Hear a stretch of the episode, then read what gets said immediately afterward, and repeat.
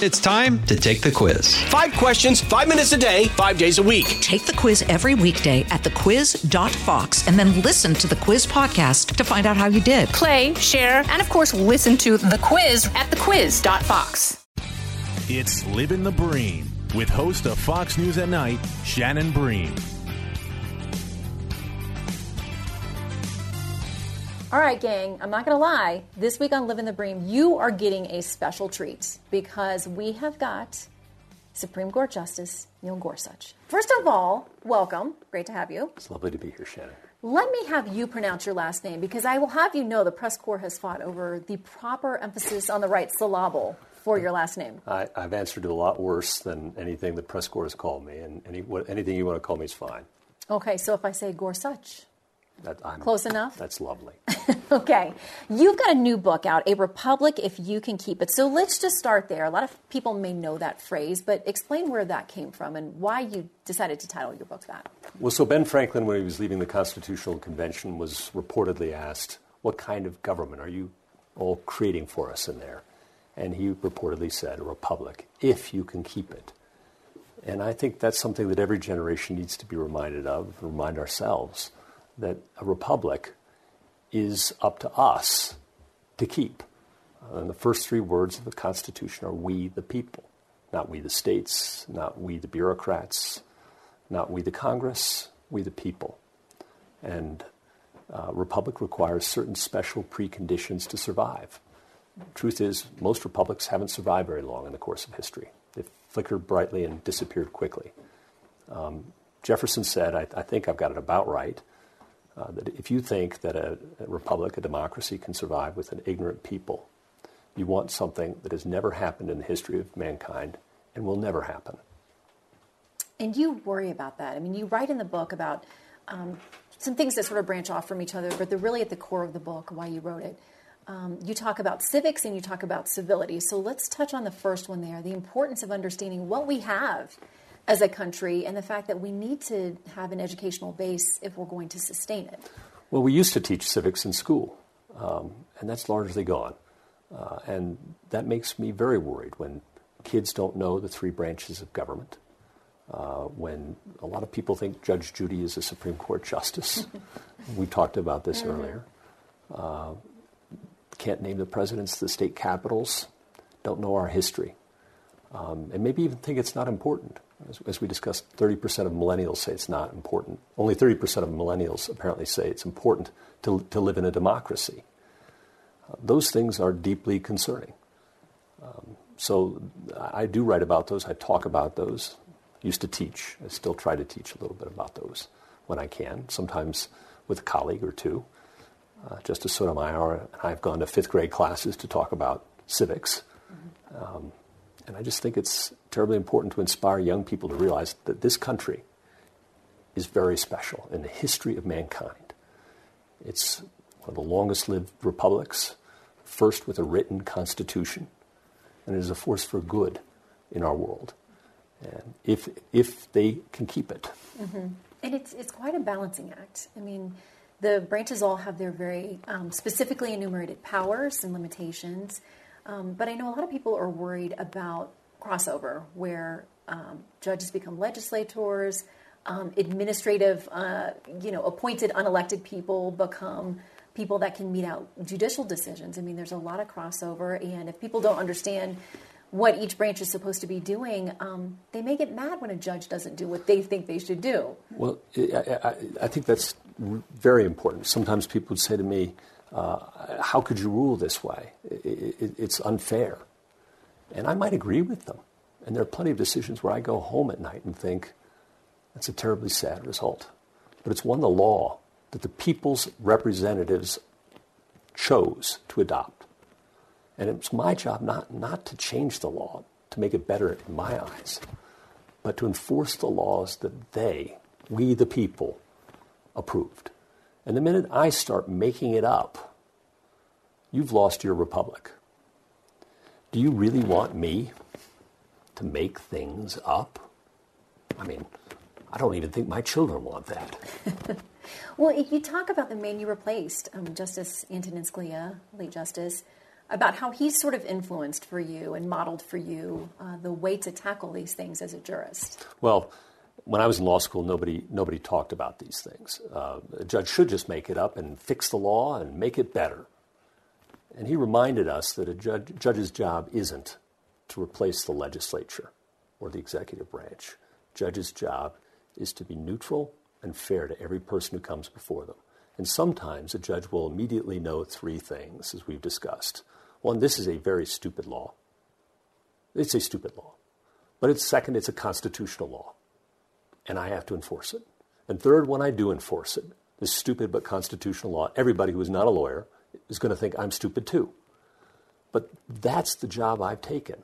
And that's why you have unelected judges who can enforce the law equally without respect to persons.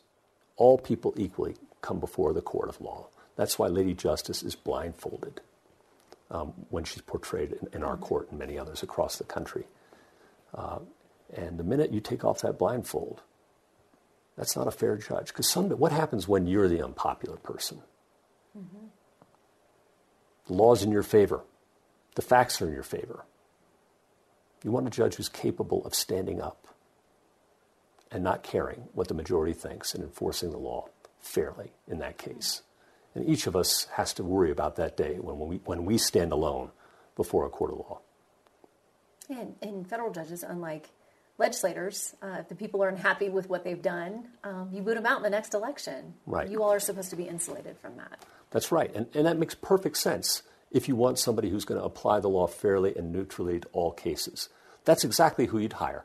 You'd hire nine older people who don't care what anybody else thinks, who are insulated from all pressures to be able to enforce your rights, no matter how unpopular you might be at that time.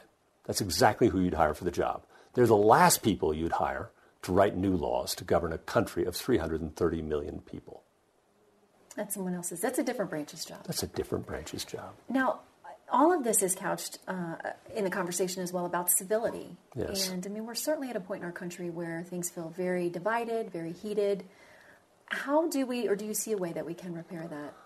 Shannon, I, this really worries me because we used to teach civility too. Civics and civility share the same Latin root, and both are essential to civilization. Tony Kennedy taught me that. I think that's exactly right. And you know, George Washington, when he was a young man, had to copy out the rules of civility. That was part of his education, uh, a document created by the Jesuits back in 1595. And there's some pretty great rules in there. I think it's number 84, for example. It says, Do not approach your opponent so closely that you bedew him with your spittle. I like that rule. I like that rule. It's a good rule. That's a good rule. But maybe we can have some more modern rules. I have a couple in the book from Mother Teresa mm-hmm. um, that I think would do just fine. But the bottom line of all of it, I think, is two things. One, we should all remember that the people we disagree with love this country every bit as much as we do. And they want the best for it too. And it's okay to disagree. That's what makes a democracy strong, is that we are able to bring the best of all ideas, all ideas to the table and select among them. It's not a monarchy or a plutocracy where only a few ruling elite have control. We take advantage of everybody's ideas. But we have to remember the person we're debating and discussing with loves this country. And second, this is just the simplest rule of all, I think. It's one, one Louise's grandmother reminds me of her memory. She used to say it often. And that is, you're going to have many regrets in life. Many regrets. Things said, things you do, things you didn't say, wish you had, things you left undone. But the one thing you will never regret in life is being kind. Mm-hmm. So true. It goes a long way. I think people are almost caught off guard by it sometimes today. They really are. Like, what's your angle? Why are you letting me out in traffic? Why are you letting me go first in the grocery line? I mean, people, um, it almost in some places has become a foreign concept. I'm, I'm very worried about it. I'm happy to report that, that the courts of the United States are places where civility, collegiality, and kindness still reign. Mm-hmm. And you, you share so many great personal stories in the book, along with educating people um, about our system. Uh, I want to talk a little bit about your confirmation process and a little girl that you met on a plane, um, and you hit some turbulence. you were already going through some turbulence uh, it, more broadly, just in going through this process that our confirmation process has now become. But tell us about that little girl. So the, the, um, I, w- I was going back and forth uh, from my home in Colorado to D.C. to meet senators, a lot of senators, and um, I had lost my anonymity completely at that point. Um, everybody recognized me everywhere, and it was a very disconcerting moment for me. I, I had lived, I had a good reputation in the legal community, but was largely unknown outside of it, and that it suited me down to the ground. Um, and this was a moment on an airplane where I was anonymous again for just a moment. And I was seated next to a young lady, I don't know, maybe five years old. And her mother was behind us for whatever reason. I'm in the middle seat, I believe, and she's got the aisle. And we, we start hitting some bumps, and she says, leans over to me, Would you mind holding my hand? Precious. And um, so we, we held hands for a half an hour through the turbulence. And afterwards, she asked if I would like to color with her. So we spent the rest of the way coloring in her coloring book. Um, she didn't have a clue who I was, didn't would have cared less if she did. Uh, and that moment for me was just a reminder of the kindness and the loveliness of the American people. And you guys stayed in touch. We did a little bit from there. We did. We got off the plane. The mother figured out who the heck I was. Who's this guy been holding my six-year-old daughter's right, hand? right, right. And and uh, and so I got in the mail uh, a few weeks later uh, a little thank you note from the young lady uh, with a picture that she had drawn of the two of us, two stick figures, standing outside an airplane holding hands. I love that. Please tell me you still have it. That's Of course I do. It's in my office. Uh, I want to talk about something else that's in your office too. Um, someone, something named Leroy. Leroy. You want the story of Leroy? I love the story of Leroy. You want the whole story of Leroy? He's great. Yeah. Okay, all right. Uh, so my, my predecessor was, was a big hunter, as you know, um, and he was out here in Colorado, um, not too far from where we are right now, uh, hunting with one of my friends and one of his former law clerks, and he shot. Uh, one of the largest elk I have ever seen. He, he's huge, and he named him Leroy. And the law clerk, as a gift, had him stuffed, mounted, and shipped uh, to Washington, D.C. And he hung in the justice's office until he passed. And the justice loved Leroy, loved Leroy. But when, when the justice passed, uh, Maureen, Scalia's wife, uh, offered a little memento to anybody out of the chambers that they wanted the children, the law clerks, colleagues. Nobody wanted Leroy. And she was not going to have him in the house. So, so she called up the former law clerk who was responsible for him and said, You're getting him back. And she had the Supreme Court uh, carpenters build a box to sh- ship him back. It weighed 435 pounds. Had, I have that on good authority. And that, they made it out of some extraordinary oak or something, I don't know, but shipped it back again at, at this poor law clerk's expense. And it sat in his garage. And, and, and his car was outside as a result. he was really unhappy about over this. the garage. Yeah, he took over the whole. I mean, it's a huge crate. Yeah. And so we're, we're in the summer of 2016, and this fella, we're having lunch, and he's a dear friend. He says, You know, Neil, Trump wins, and, and you get the nomination. I, want to give you Leroy. I think it'd be great. The old man would be happy about that. And I'll be honest, I discounted both of those things to zero, and less than zero on the second one. And so I said, Sure. Six months later, I get a phone call from Mrs. Scalia asking if I would be her date for the first Scalia law clerk reunion after his passing. And of course, I accepted. And about halfway through a very, otherwise very nice dinner, uh, this fellow, this friend of mine, this law clerk, former law clerk, comes rolling out a giant crate with this Cheshire grin on his face Surprise! surprise, and uh, Mrs. Scalia presented me with Leroy the elk, who has now returned to the Supreme Court, his third cross country trip at this poor law clerk's expense. And he now sits in my office, and I think it makes a whole lot of sense. That the two of us should share time together. We share three things in common. One, we're both native Coloradans.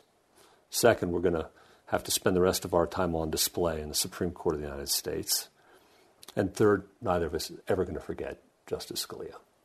Well, we're glad Leroy is there with you, keeping you company and keeping that memory alive. Um, tell us a little bit about what it's like there behind the scenes, because you and I have talked about the fact that if you don't really follow the court closely, you think every decision is a 5 4 out of there, but that's just not the case. This is part of the civics and civility mm-hmm. discussion uh, um, and understanding our courts and what judging is. There are about 50 million cases filed in, in the United States every year. Um, that doesn't count your traffic tickets. That's another 50 million, you guys. All right. We don't know anything I'm not. I'm, I'm, I'm, just not. I'm not including those. all right. 50, 50 million cases, more or less, in, in the United States. We, we a lot of, lot of, lot of litigation in this country. In the federal system, about 95% of those are resolved unanimously. And I served on the 10th Circuit with judges appointed by President Obama all the way back to President Lyndon Baines Johnson. From six states over two time zones covering 20% of the continental United States. We reached unanimity 95% of the time in those cases. All right? And only about 5% are even appealed. Mm-hmm. Most people accept the judgment of the trial court as reasonably just without any appeal at all in this country. So 5% to appeal, 95% unanimous in courts of appeals. The Supreme Court of the United States takes 70 cases a year. That's it, out of those 50 million. And those are 70 cases where the lower courts have disagreed. That's why we take the case, because the law in one part of the country can't be different than the law in another part of the country. 70 cases where there's endemic disagreement. And we have nine judges appointed by five different presidents over about a 30 year period and a healthy percentage of them from around the New York area. But that's another question. So, among those 70 cases, I don't think most people realize that we're able to reach a unanimous decision about 40% of the mm-hmm. time. 40%. That doesn't happen magically. That happens through mutual respect, careful deliberation, civility, collegiality, and kindness. That's how that happens. Ask nine people where to go to lunch. Try and get them to agree. Forget it. Forget it. So th- those, that to me is magical. It, it, it's, it's a wonder of the world. And it's a testament to the stability of the rule of law in this country. And nobody knows it. Mm-hmm. I see it firsthand. Yeah. And, I, and I see so many um, of your colleagues, you all may be ideologically opposed on how you interpret the Constitution or any number of things, but publicly and I'm sure privately, there's always a kindness and respect when they're asked about their other colleagues. There's always something positive that's said. I mean, we've seen this recently with Justice Ginsburg, uh, talking about you and Justice Kavanaugh, the newest members of the court, um, and just having kind things to say and being able to find um, a way to respect and work together. Um, it, it, it's very real, and for some reason, nobody believes it. and it, that's, been a, that's been a mystery to me because I've been in the judiciary a long time, and I've been a, a lawyer a long time, and and that is part of our culture, and it's who these people are, not just these nine, but these thousand federal judges. It's the same story. Um, there's great affection among my colleagues across the country and in our court. And I can give you fun, some fun examples if you want. But, I would love that. Oh, well, all right. Uh, you guys have lunch together a lot. I mean, you spend a lot of time together. That's what people don't realize. Uh, you know, we we spend hours in conference together every week, hours in the courtroom together every week. We have lunch together. We have dinners together. We dine in one another's homes and at restaurants together. Um, we go on trips together. I, have been I've been on trips with with, with uh, J- Justice Alito, Justice Ginsburg. Um, and and they've all we've all done these things. So I, I, am mystified when people think that just because we disagree about how to read a really gnarly statute with a run-on sentence that every grammar teacher would give an F. Not enough commas. Not enough commas or whatever. they, they, would think that that means we don't like each other. Or that we disagree on a hard question of constitutional law that has confused and caused debate in the country for years, that we might disagree on that hard question? We don't like one another? I, I, I just don't understand that. Um, Justice Breyer, um, I, I, love. He's a good storyteller. He's he a, he is a, story. great storyteller and an endless source of knock knock jokes. Yes, and endless source. Good. They're horrible, and and he shares them with us at lunch on a regular basis. Yes, so you ask what we talk about at lunch. Steve Breyer tells knock knock jokes. Um, But so Steve and I, we wrote one of, uh, one of these five four opinions. You guys you like you like to latch onto those. This this one involved the Railroad Tax Retirement Act of 1938, I think. I could be wrong about that. Don't don't don't quote me. And you know, I wrote what I would call a textualist opinion. What do the words mean? And Steve wrote what he would call a purposivist opinion. What was the purpose, the hidden, the latent purpose behind the statute? And he came to me and he said, Neil, this is going to be great. I'm going to write the best purposivist opinion ever in this case, and you're going to write a perfectly good uh, textualist opinion. Perfectly good. oh, I'm, I'm exaggerating. He meant excellent. And it's going to be put in every textbook in, in law school to teach the two schools of interpretive thought, and it'll be wonderful. And I had to look at him and I said, Steve, the only thing that's going to get reported is this is 5 4, and everyone else is going to forget everything else about this case, and nobody's ever going to pay any attention to it. I, am afraid I was right. That's always the headline. It's always the headline. Um, I want to ask you, too, about um, when you're we, we had so much fun doing it together. I mean, that's what. You know, right. And it was a joy collegial. to work right. together. No, it was more than collegial. It was a joy. Well, we all should wish for that yeah. with our coworkers. Um, okay, so as the junior justice, you get assigned to do some things that not everybody loves, some people love, but part of that first year is being a representative on the cafeteria committee. Now, Justice Kagan got us frozen yogurt. Yes, she did. With toppings. With toppings. Which we love. Um, what was your contribution to the cafeteria committee? Shannon, you know, you struck a blow to my heart, and, and uh, I, I, have nothing to brag about on the cafeteria committee. My uh, my memory will be quickly be forgotten in that category. Uh, the, the, meeting I remember um, attending, uh, the, the major topic on the agenda was a complaint by some of the officers that the meatball subs, which are otherwise excellent apparently, uh, the chef was forgetting to use the marinara sauce and was using the shrimp cocktail sauce. So we, oh. I got that fixed. We got that fixed. okay, fixed. well, I think that that's an accomplishment. Well, we can credit that. Oh, here's one thing I will tell you, though. This is true. I, I, I, th- I don't think I'm speaking out of school. I got the nicest note um, shortly before I stepped down as, as representative to the cafeteria committee from Joanna Breyer, Mrs. Breyer. Yes. And she said that she had the best meal she had ever had in the cafeteria that last week during my tenure before I, it I was stepped probably down. all you. And it was all me. And and she said she wished she could say the same thing about her husband, who had been junior justice for about 11 years and on the cafeteria committee all that time, but she alas could not say that. Aww. Um, so well, listen, he he maybe overstayed his welcome on the cafeteria committee.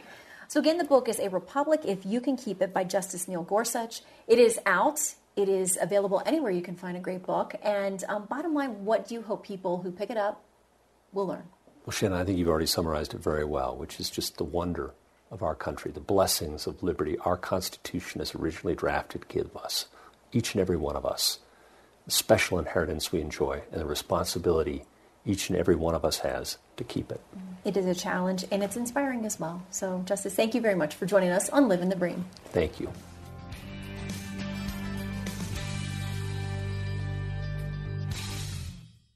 From the Fox News Podcasts Network. I'm Janice Dean, Fox News senior meteorologist. Be sure to subscribe to the Janice Dean podcast at foxnewspodcast.com or wherever you listen to your podcasts. And don't forget to spread the sunshine.